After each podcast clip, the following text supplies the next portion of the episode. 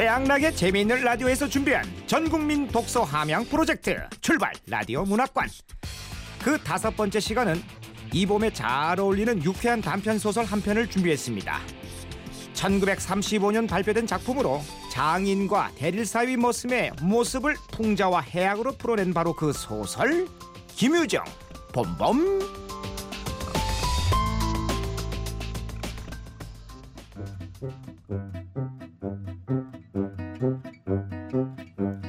이 소설의 주인공은 머슴입니다. 읍내 사는 배참봉댁 마름인 봉필영감 집에서 일하는 머슴이죠.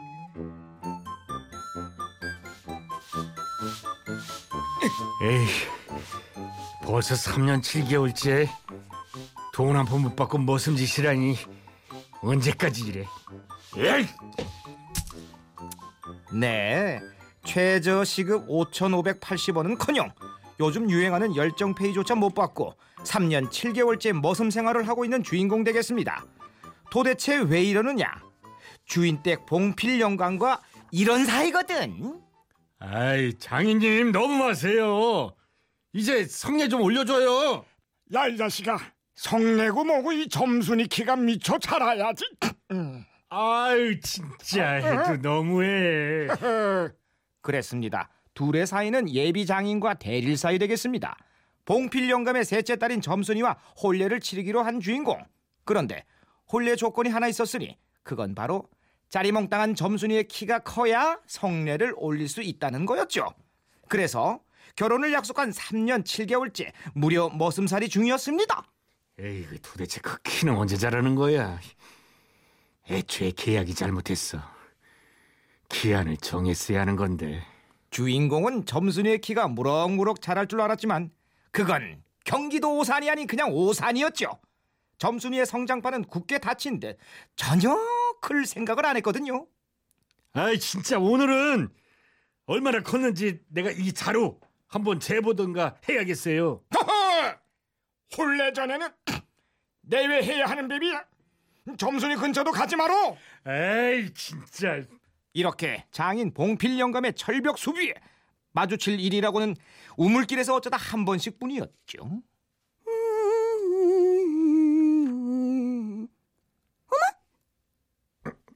아이고, 날씨가 좋네. 마주치면 뭐해? 이렇게 한마디도 못하고 스쳐가는 걸 그저 슬쩍 눈어림으로 혼자 길을 가늠해 보고는 이러기 일수였습니다. 재미키도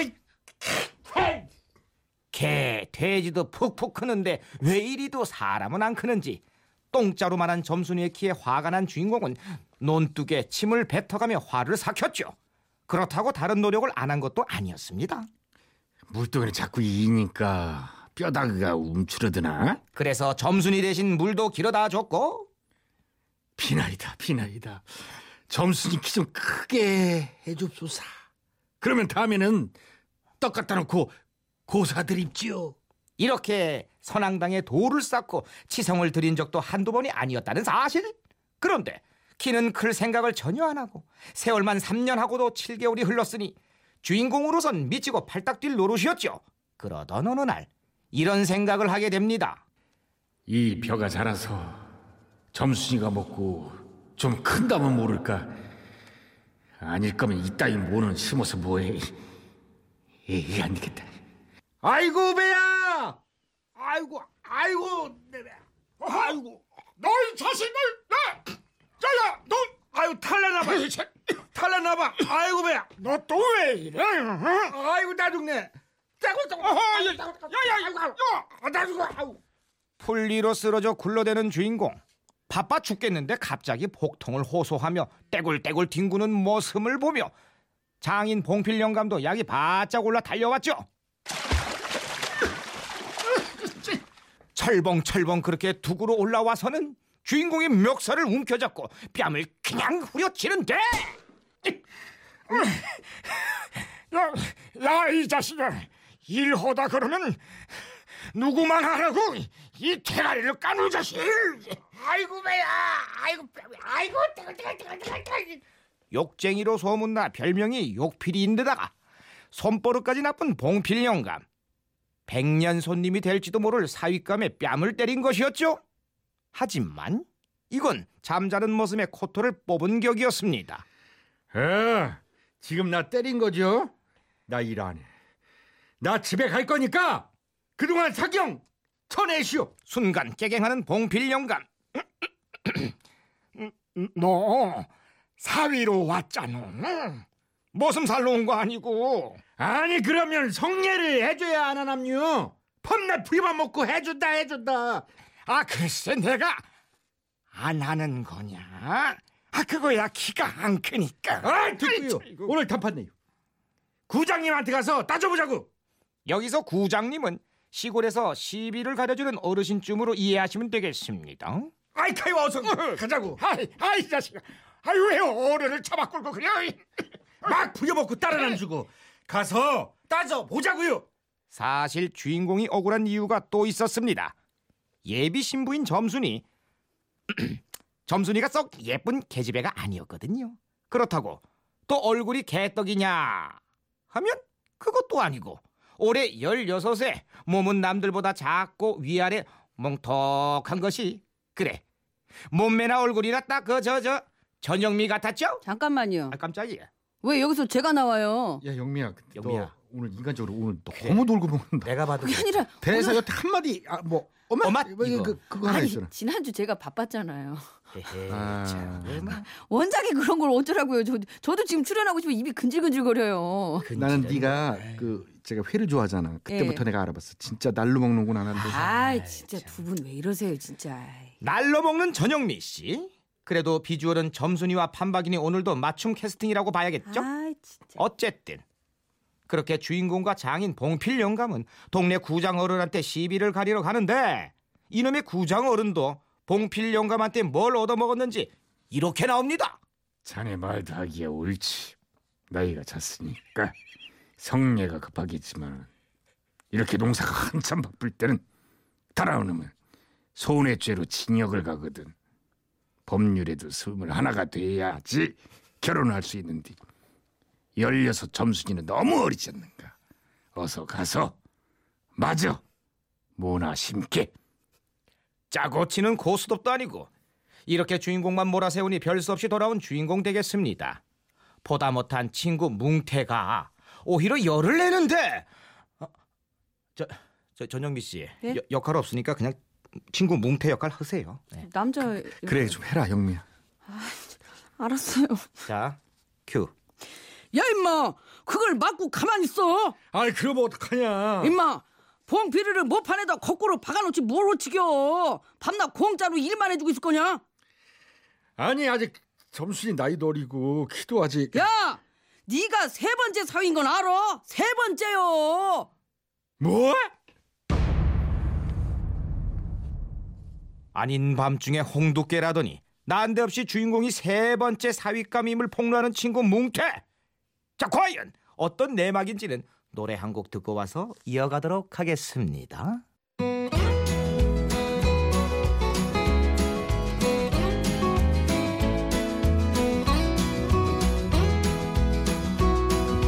봄봄봄 봄이 왔네요 우리가 처음 만났던 그때 향기 그대로 자, 다시 재미있는 라디오에서 준비한 전국민 독서 함양 프로젝트 출발 라디오 문학관 김유정 봄봄 계속해서 이어갑니다. 야 네가 세 번째 사위인 건 알아? 세 번째요. 뭐? 내가 세 번째라고? 그려 이 자식아 참 놈의 일이지만서도 내가 다 분호다 이? 우물애가 빠져 죽어 이 쓸개 빠진 놈아 알고 보니 봉필 영감탱이가 점순이와 혼례를 시켜주겠다며 머슴으로 부려먹은 사람이 주인공 말고도 둘이 더 있었던 것. 하지만 둘 다 공짜 머슴 일을 못 견디고 떠나버렸고 주인공만 지금껏 죽어라 하고 있었던 거였지요. 그럴 리가 없어. 아니야, 아니라고. 친구가 말해주면 무얼 하나? 이렇게 속을 못 차리고 믿질 않는 걸. 하지만 주인공이 이렇게 믿지 않는 이유가 있었죠. 오늘 낮에 논으로 새참을 가져온 점순이가 이랬거든요. 우리 점순이 참 갖고 온겨? 밤낮 일만 하다 말 텐가? 그럼 어, 어떻게? 성례 시켜달라고 조르지 뭘 어떻게 나갈 거야.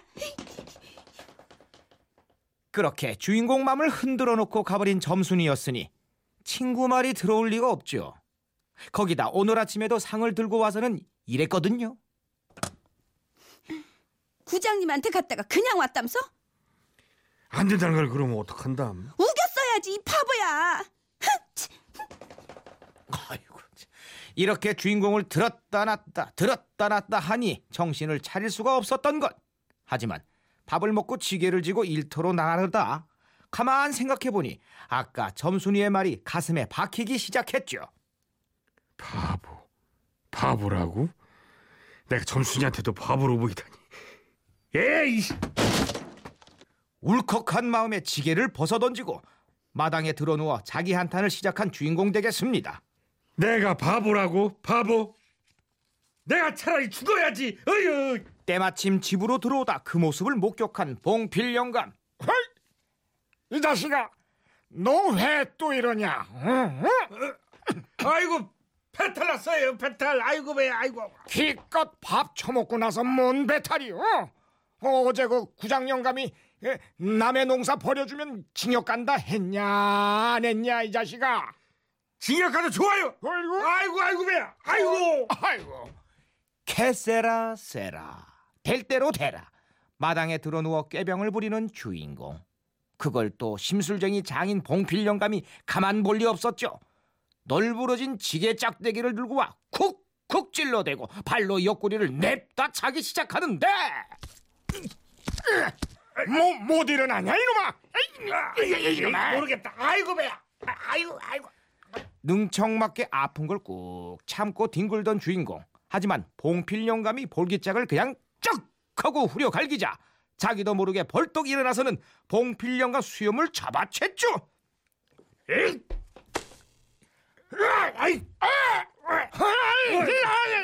왜 피만 먹고 왜 성례 안 해줘요? 왜요? 주인공에게 갑자기 이런 용기가 솟아난 건 부엌 뒤 울타리 구멍으로 둘의 모습을 몰래 엿보고 있는 점순이 때문이었습니다. 점순이 말대로 바보처럼 굴지 않고 장인에게 강하게 얘기해보려 했던 거죠. 둘의 육박전은 그 뒤로도 한동안 계속됐습니다. 에이, 얼른 성례시켜줘요. 아이, 이놈이 수염 못 나? 나? 아, 아, 나도 못 참아요 더 이상. 봉필 영감이 지게 작대기로 때리면 주인공도 발길질을 해대며 저쪽으로 구르고 이쪽으로 구르고 6.25 때 난리는 난리도 아니었습니다. 그런데 그때 봉필 영감이 주인공의 바지가랑이를 노리고 다가와서는 단박에 그곳을 움켜잡고 매달리니 눈앞이 하얘지면서 남자들만 안다는 그 고통이 쓰나미처럼 밀려왔죠. 아! 회장님, 회장님. 얼마나 아팠는지 장인의 높임만 빙장님을 외쳐대며 고통에 몸부림치는 주인공 진땀이 쭉 내솟고 이젠 죽나보다 싶었지만 쉽게 놓아줄 봉필 영감이 아니었죠 실신 직전까지 가서야 놓아주는 봉필 영감 사지를 부르르 떨며 한참을 못 일어나던 주인공은 정신을 차리자마자 숨을 고르고 누워있는 봉필 영감에게 다가서서는 이에는 이, 거시기엔 거시기. 자신이 당한 것처럼 봉필 영감의 그것을 꼭 움켜쥐고는 뿌리법도 확 낚아챘습니다. 야이! 어하! 아, 이놈아! 나! 나라 이놈아! 뭔데요? 내가 그동안 얼마나 참아낸 줄 알아요? 아, 이놈아! 나라! 나! 뭔다? 뭔데요? 에이, 너좀 해라. 기습에 당한 봉필 영감은 솔개에 채인 닭마냥 비명을 질러댔고 결국엔 눈에 눈물까지 고이며 놔달라 사정했지만 이미 당할 만큼 당한 주인공이 쉽게 놔줄 리 없었습니다. 뭔다? 에이, 중전할아버지 고조할아버지야 아유 나, 나 점수나 점수다 여자들은 모를 그 남자들만의 고통에 결국 딸까지 불러대는 봉필 영감. 그 소리에 엿보던 점순이도 달려오고 장모까지 달려나오죠. 어머나 세상에 몰라 몰라 몰라 몰라 몰라. 그 순간 주인공은 생각했습니다. 장모님은 제 남편이니까 장인어른 역성을 들겠지만 그래도 점순이는 내 편을 들겠지. 헤이 고소해라. 하지만 그건 천만의 말씀 만만의 콩떡이었죠. 그만이라니 이 망할 게 아버지 죽이네 진짜. 에이 아! 아! 아! 주인공의 귀를 사정없이 뒤로 잡아당기며 봉필 영감 편을 드는 점순이. 이래서 피는 물보다 진하다 했던가요? 거기다 장모까지 다른 한쪽 귀를 잡아채며 합세를 하는데 어머나 세상에 몰라 몰라 몰라 몰라 몰라 몰라 이 망할 자식 같은 이라고 우리 영감 어딜 잡고 있어 당장 못 나. 여모 결국 봉필 영감의 그 뭐시기냐 그 그 저 중요 부위를 놓을 수밖에 없었던 주인공은 멘붕 상태가 되어버렸죠. 거기다 기운을 차린 봉필 영감까지 지게작대기로 사정없이 후려치면서 3대 1의 상황으로 내몰리는 주인공. 이놈아 이놈아 이놈아. 어, 그게 얼마나 중요한데 이, 이 나쁜 놈아 어? 어? 이놈 이놈이 감히. 이 자식 진짜 장인 입에서 할아버지 소리가 나오도록 해. 헤이. 그렇게 두드려 맞는데도 피하지도 않고. 참 여자의 마음은 알다가도 모르겠다며 점순이 얼굴만 멍하니 바라보는 주인공의 모습에서 이 소설은 끝이 납니다.